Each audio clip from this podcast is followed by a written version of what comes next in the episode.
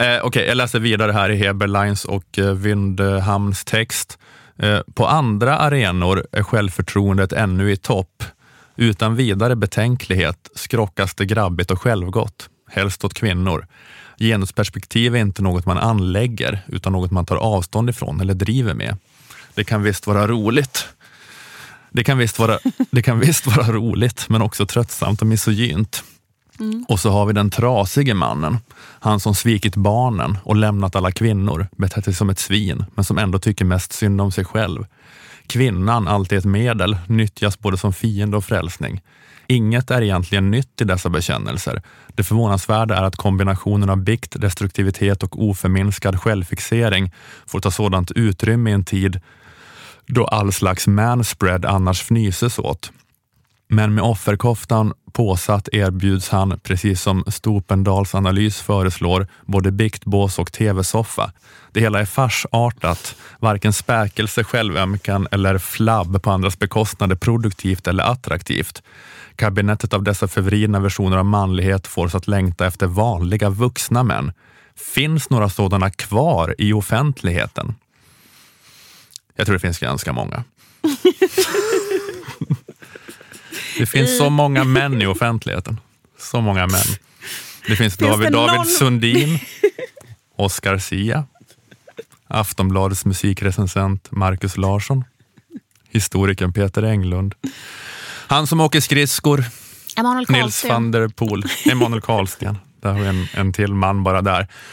Ja, men här har vi tagit bara en mm. fem, sex exempel på ja. män som ingen av dem tycker jag tydligt tillhör någon av de här förvridna versionerna av manlighet självspäkare, självömkare.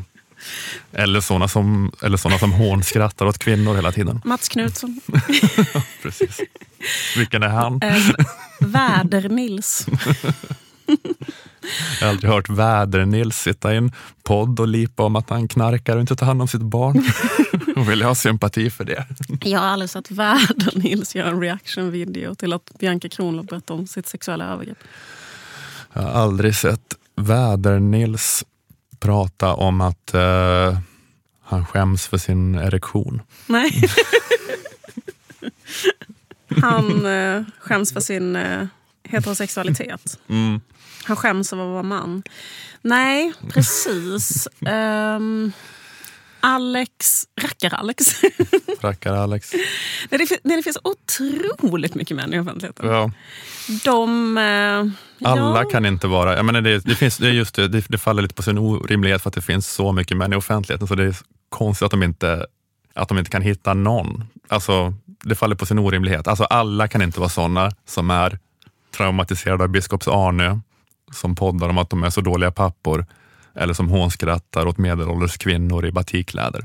Alla kan inte tillhöra de tre kategorierna. Okej, det här var ett litet utdrag. Köp en prenumeration för 29 kronor i månaden på underproduktion.se stormens utveckling om du vill höra detta avsnitt. Plus alla tidigare prenumerantavsnitt, plus alla kommande. På underproduktion finns också instruktioner om hur du lägger in prenumerationsfeeden av Stormens utveckling i din poddapp, vilket är att föredra för smidigt lyssnande, även om det såklart går att lyssna direkt på webben också. Och när du har klistrat in din premiumfeed i till exempel podcaster Eh, om du har en iPhone eh, så får du upp en feed som inte heter gratisfeeden inom parentes utan den heter bara Stormens utveckling och i den feeden finns då alla avsnitt av Stormens utveckling inklusive gratisavsnitten. Så du behöver endast eh, den feeden då. Och får du inte rätt på det av någon anledning så kan du alltid mejla support underproduktion.se för snabbt svar. Och på underproduktion finns också möjlighet att köpa ett årskort på Stormens utveckling Eh, antingen till dig själv om du av någon anledning inte gillar månadsprenumeration eller så kan du ge bort det i present till någon.